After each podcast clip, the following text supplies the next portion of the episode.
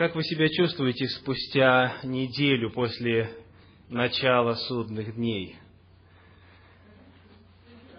Быстро пробежало время. Мы во вторник, в прошлый вторник, собрались первый раз, 4 октября 2005 года, для того, чтобы впервые в истории нашего Центра Духовного Просвещения отпраздновать судные дни – и посвятить их тому, ради чего они были Господом установлены – самоисследованию, самоанализу, молитвам и приближению к Господу. Сегодня у нас восьмая встреча, и впереди еще две – завтра и послезавтра. Сегодня мы будем с вами исследовать тему которое называется «Очищение небесного святилища». Очищение небесного святилища. Книга Даниила, 8 глава, 14 стих. Даниила, 8 глава, 14 стих говорит.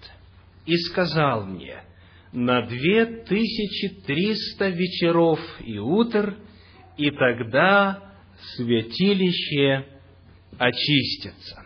Перед нами пророчество из апокалиптической книги пророка Даниила, которое говорит о наступлении времени очищения святилища.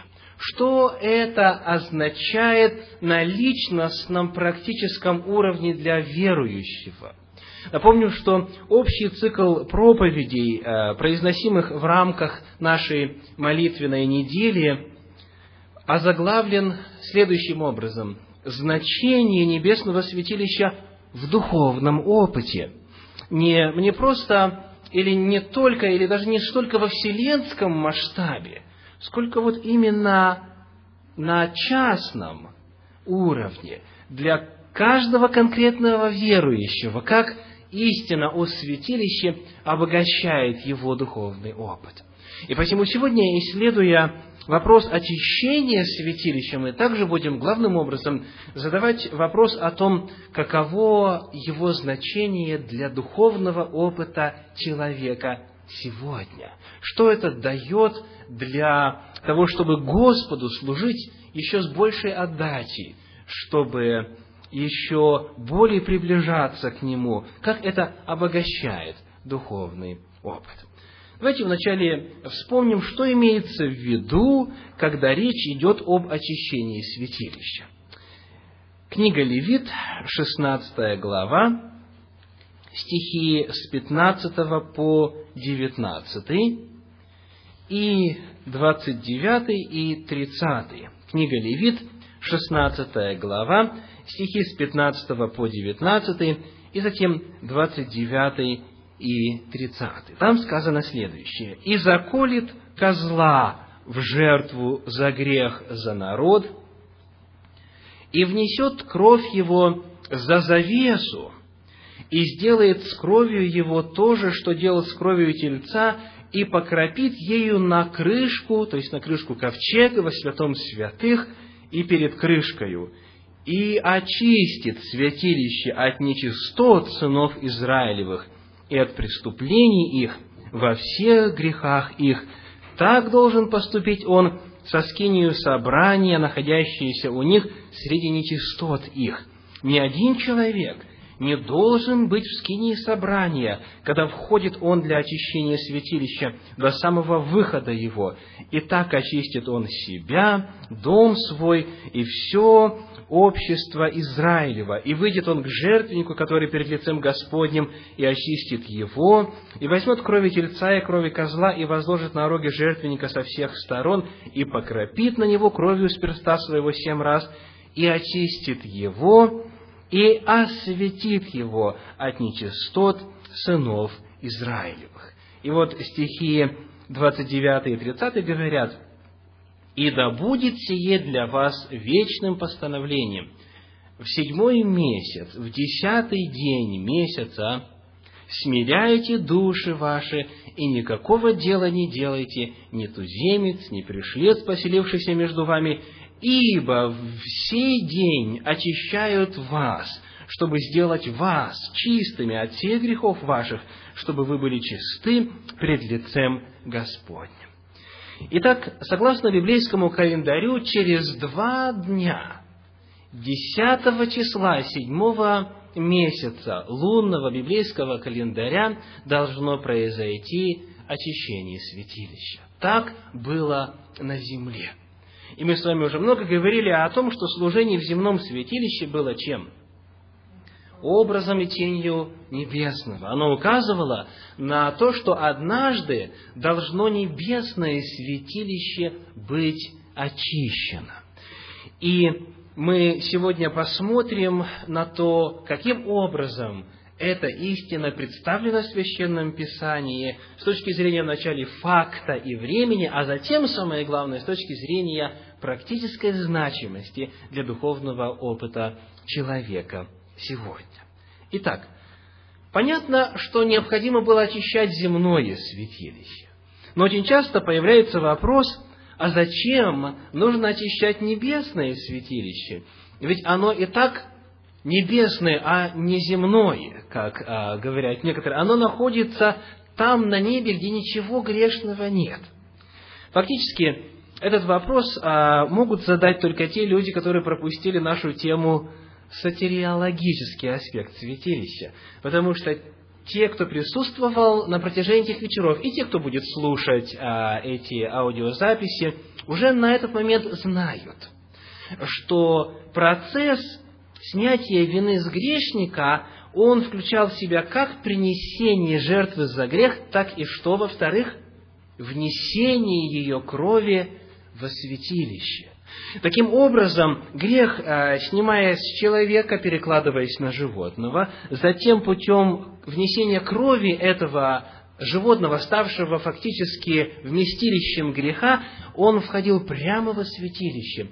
И Священное Писание Нового Завета говорит, что именно это сделал Иисус Христос. Давайте напомним послание к евреям, послание к евреям, 9 глава, стихи 11 и 12. Евреям 9 глава, стихи 11 и 12.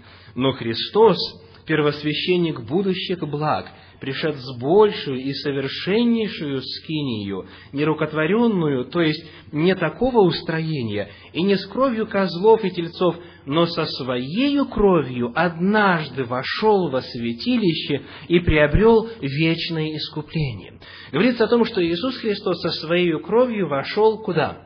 В святилище. И, конечно, речь идет о небесном святилище. Мы уже отмечали, что в земной он войти не мог.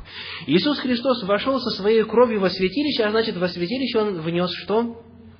Грех, грехи. Когда человек, желая очиститься от грехов и снять вину за грехи, молится Иисусу Христу и просит Его ходатайства, просит Его священнического служения, то Иисус Христос, сегодня снимая грех с Него, его возлагает на себя.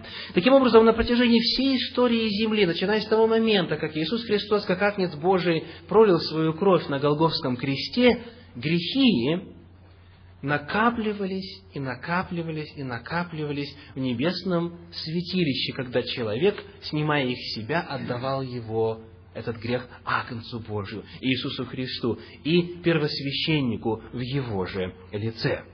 Таким образом, мы видим, что Священное Писание в действительности говорит о том, что в небесном святилище, подобно тому, как однажды в земном, накапливаются грехи. В том смысле, что все нечистоты, все мерзости, все беззакония, которые исповедуются верующими, Христос берет на себя, а Он находится в небесном святилище. Но более того, в этой же самой главе, 9 главе послания к евреям, прямо утверждается о том, что небесное святилище нуждается в очищении. Давайте прочитаем стихи 23 и 24. Евреям 9 глава, стихи 23 и 24. Итак, образы небесного должны были очищаться сими, само же небесное лучшими сих жертвами. Ибо Христос вошел не в рукотворенное святилище по образу истинного устроенное, но в само небо, чтобы предстать ныне за нас пред лице Божие. Говорится о том, что земное святилище очищалось обычными жертвами, но небесное святилище должно очищаться лучшими сих жертвами, жертвой Агнца Божьего Иисуса Христа. Оно однажды во времени должно быть очищено. Туда вносились грехи, и теперь однажды их нужно вынести оттуда, и необходимо сделать место Божье обитания святым.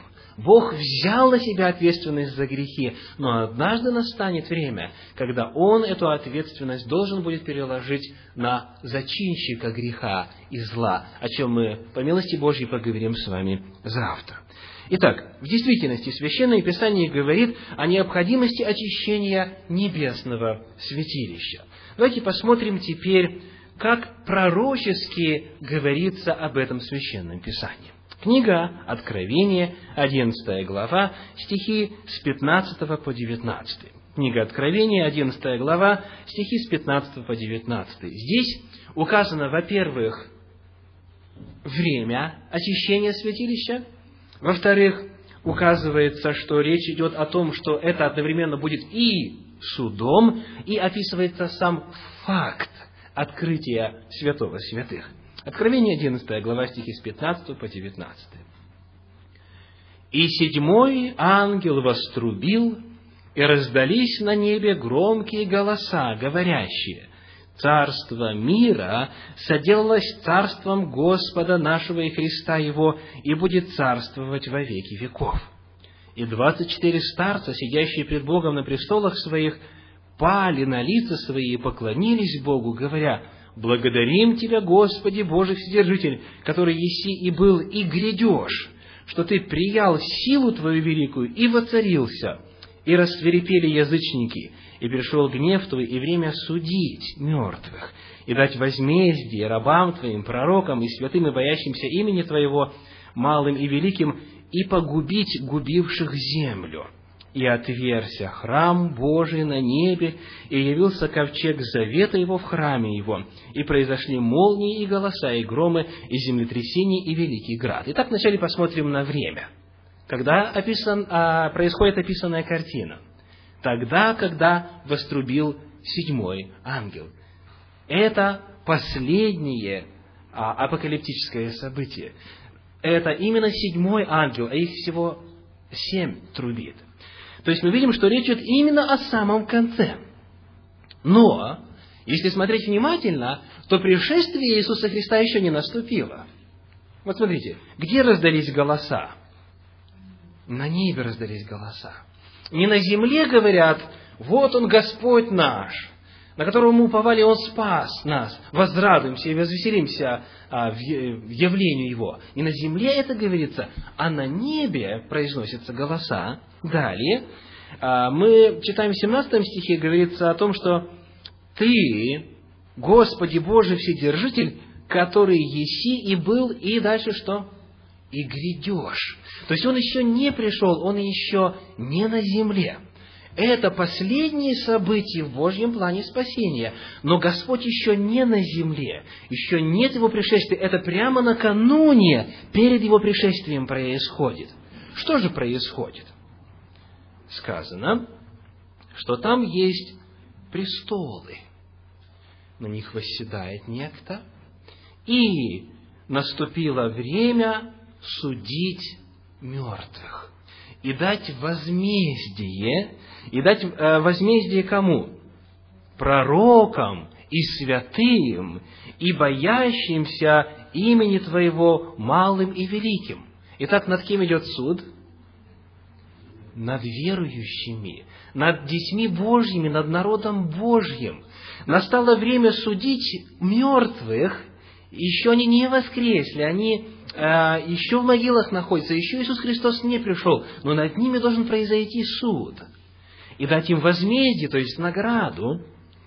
И это происходит где? 19 стих. «Отверся храм Божий на небе, и явился ковчег завета его в храме его». Скажите, когда ковчег завета открывался? В день очищения, в судный день, когда первый священник входил единственный раз в году представало взору человеческого существа первосвященника святое святых. Итак, 11 глава книги Откровения пророчески описывает время накануне пришествия Иисуса Христа. Описывает э, суд, который должен произойти где? В небесном святилище. И это время еще до того, как Иисус Христос появится на земле. В небесном святилище святым рабам Божьим, пророкам, нужно будет вследствие судебного разбирательства определить возмездие, определить награду. И вот в этом одном стихе вместе сливается целый ряд идей. И идея суда, и идея очищения святилища, и указано время очищения – и место, где это будет происходить.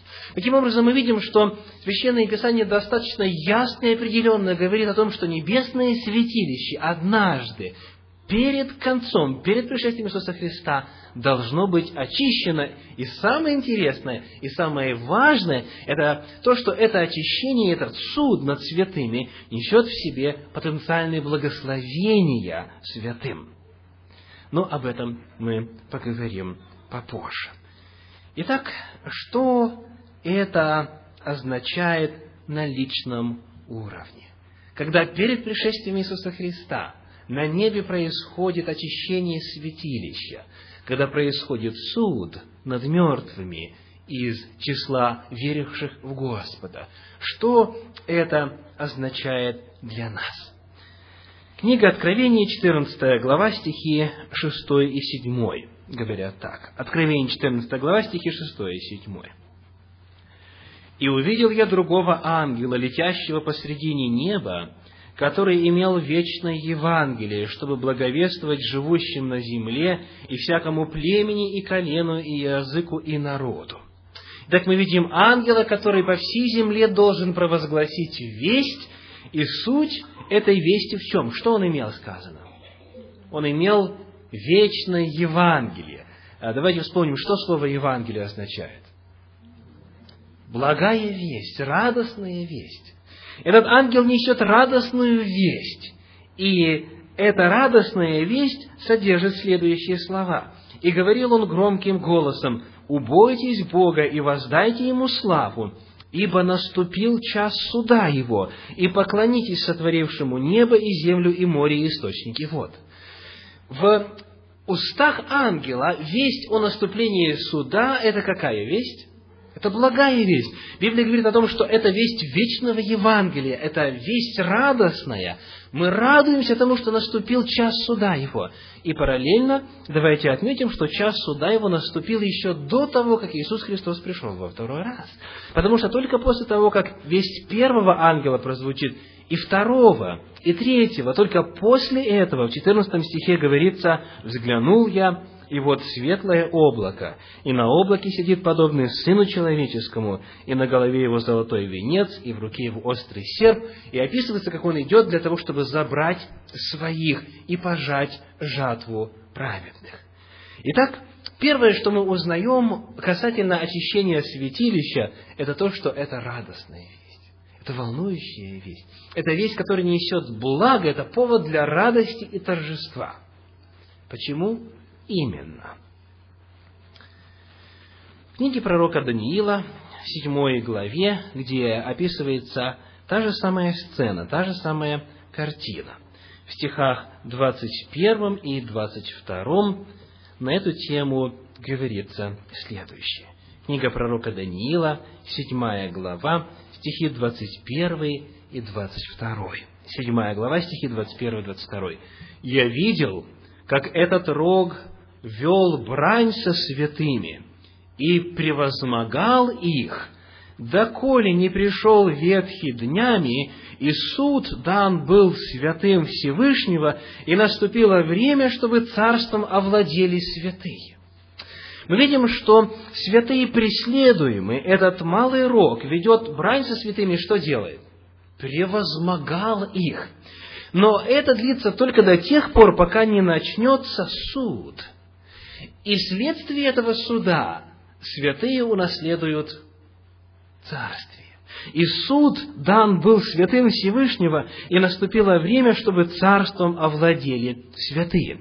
Итак, суд является фактически избавлением для святых, потому что он, как мы читаем здесь в стихах 11 и 12, он освобождает святых от власти этого притеснителя, от власти преследователя.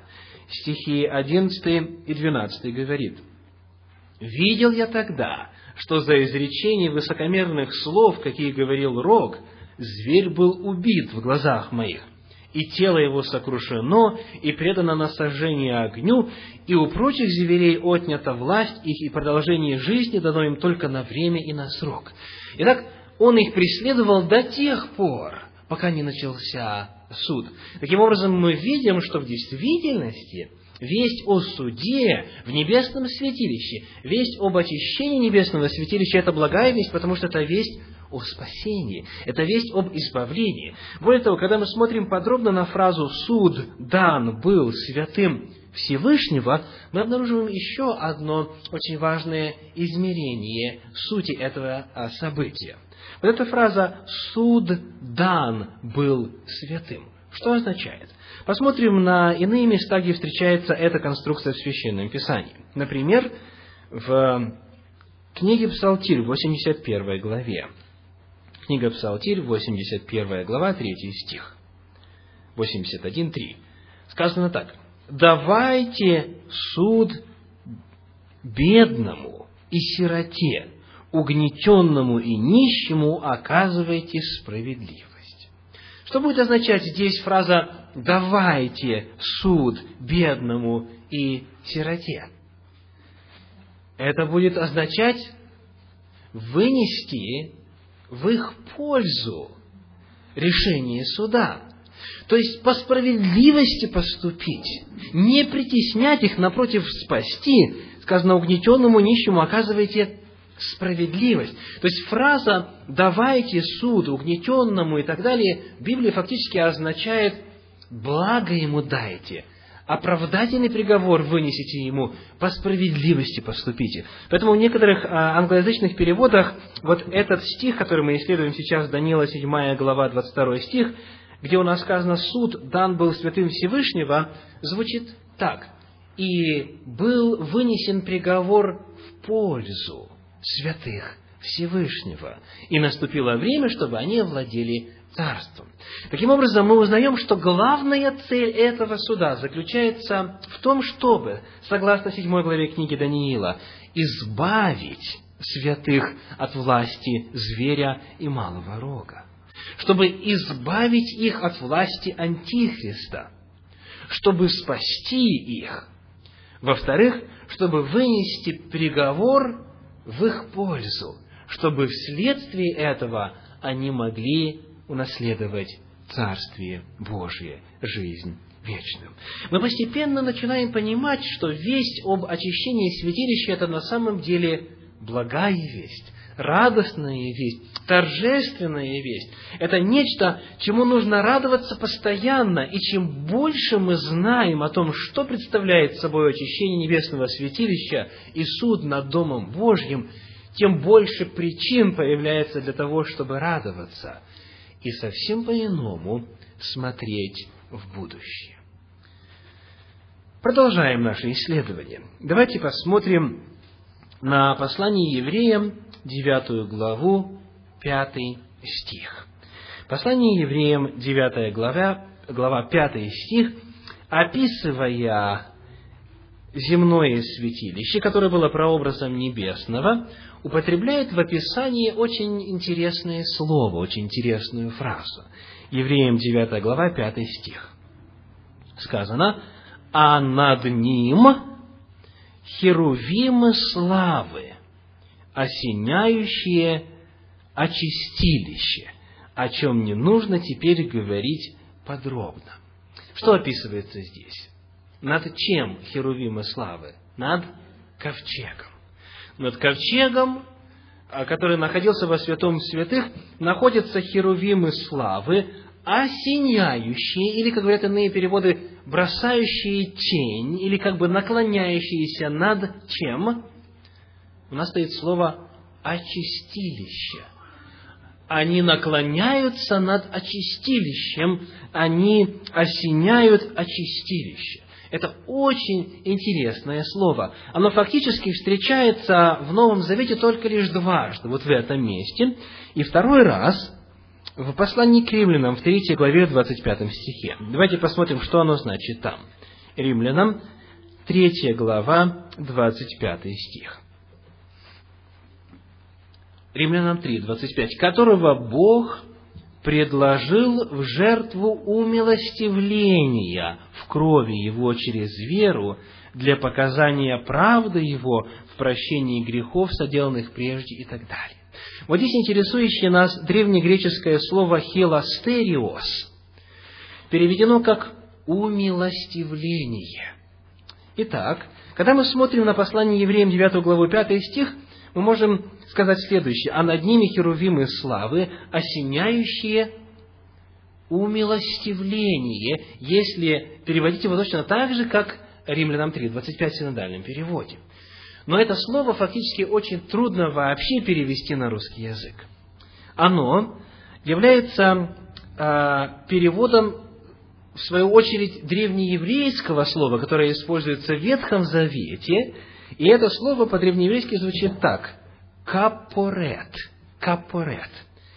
И это слово фактически использовалось в Ветхом Завете для обозначения крышки ковчега. Вот везде, где в 25 главе книги Исход и в иных местах, где описывается построение ковчега и использование а, крышки ковчега, везде, где у нас переведено крышка, стоит слово капарет, которое переведено в одном случае как очистилище, в другом как умилостивление. То есть мы видим, что переводчики пытались подобрать соответствующее слово для того, чтобы передать эту идею. Еще в Септуагинте, в греческом переводе Ветхого Завета, это слово было переведено как «хилостерион», что означает «умилостивление» или «искупление». Мартин Лютер в своем переводе Библии на немецкий язык предложил вариант, которому следуют сегодня многие немецкие и английские переводы. Он предложил такой вариант – «престол милости и благодати». Во многих английских переводах используется фраза mercy, mercy seat – то есть, дословно, место милости или престол милости. Эту а, фразу «престол милости и а, благодати» использовали для того, чтобы попытаться объяснить, что же именно происходило над этой крышкой ковчега. Крышка ковчега по-древнееврейски капарет, по-древнегречески хиластериос, в английских переводах mercy seat у нас а, очистилище или Э, умилостивление, это все попытка передать очень важное действие, которое происходило вот там, на этой крышке ковчега. Это переведено очистилище, потому что только тогда, когда кровь брызгала на ковчег завета и попадала на крышку ковчега, только начиная с этого момента эта кровь в своем свойстве преображалась и теперь уже этой кровью можно было помазать рога золотого жертвенника, а, побрызгать предметы во святилище, потом рога медного жертвенника. И после этого уже священник выходил и говорил, вы чисты. Таким образом, вот само наличие этой крышки ковчега, даже с самим своим названием, несет благую весть. Это очистилище – это милость, это благодать. То есть, истина о святилище в самой своей сердцевине несет весть о спасении, о прощении, об умилостивлении, об очищении человека от греха. Таким образом, когда мы начинаем подробно рассматривать вопросы устроения святилища и то, что происходило там, мы видим, что это фактически единственное место во Вселенной, где наш грех может быть очищен, где он может быть полностью удален и полностью истреблен. И вот теперь зная немножечко больше об этой крышке ковчега и что она представляла собой в служении святилища, давайте вернемся теперь в Ветхий Завет, прочитаем в книге Левит в 16 главе 16 стих. Левит 16 глава, 16 а, стих. «И очистит святилище от нечистот сынов Израилевых и от преступлений их во всех грехах их». Левит 16, 16. «Так должен поступить он и со скинию собрания, находящуюся у них среди нечистот их». И еще также прочитаем 30 стих. «Ибо в сей день очищают вас, чтобы сделать вас чистыми от всех грехов ваших, чтобы вы были чисты пред лицем Господним». Итак, появляется очень важный вопрос. Скажите, вот когда человек в Ветхом Завете приходил к святилищу и приносил жертву за грех, и потом мясо этой жертвы, жертвы за грех съедалось священниками на святом месте, или кровь носилась во святилище, очищался ли он от греха тогда, в тот самый момент? Что говорит Писание? Совершенно верно. Левит, первая глава, четвертый стих, рядышком. Левит, первая глава, четвертый стих говорит так. «И возложит руку свою на голову жертвы всесожжения, и приобретет он благоволение во очищении грехов его». И здесь используется та же самая фраза в древнееврейском «кипер аль», Та же самая фраза «очистит от грехов». В четвертой главе читаем стихи 26 и 35. «И весь стук его сожжет на жертвеннике, подобно как тук жертвы мирной, и так очистит его священник от греха его, и прощено будет ему». И та же ситуация в э, стихе 35 и так очистит его священник от греха, которым он совершил, и прощено будет ему. Появляется вопрос, если человек очищался от греха в тот момент, когда приносил жертву, и когда жертвы поступали соответствующим образом, зачем тогда еще в конце года производить вновь то же самое действие, потому что оно в оригинале описывается теми же самыми словами. В чем смысл? Зачем это нужно делать? Господь желал в сознании народа запечатлеть одну чрезвычайно важную истину. Грех не исчезает никуда. Грех не, невозможно уничтожить. Когда человек исповедал свои грехи над головой жертвенного животного, и Господь очищал человека от греха, человек помнил, что этот грех продолжает жить, что этот грех продолжает существовать, потому что он внесен во святилище. Человек знал, что даже если вина с него снялась, то это не означает, что греха теперь уже нет. Вот давайте проиллюстрируем. Вы, предположим, кого-то оскорбили и потом извинились перед ним. Скажите, это устраняет результаты принесенного оскорбления? Нет. Нервные клетки, которые вы повредили человеку своим оскорблением, уже вам не возвратить. Последствия греха продолжают жить. Или возьмем более э, такой драматичный пример. Убийство.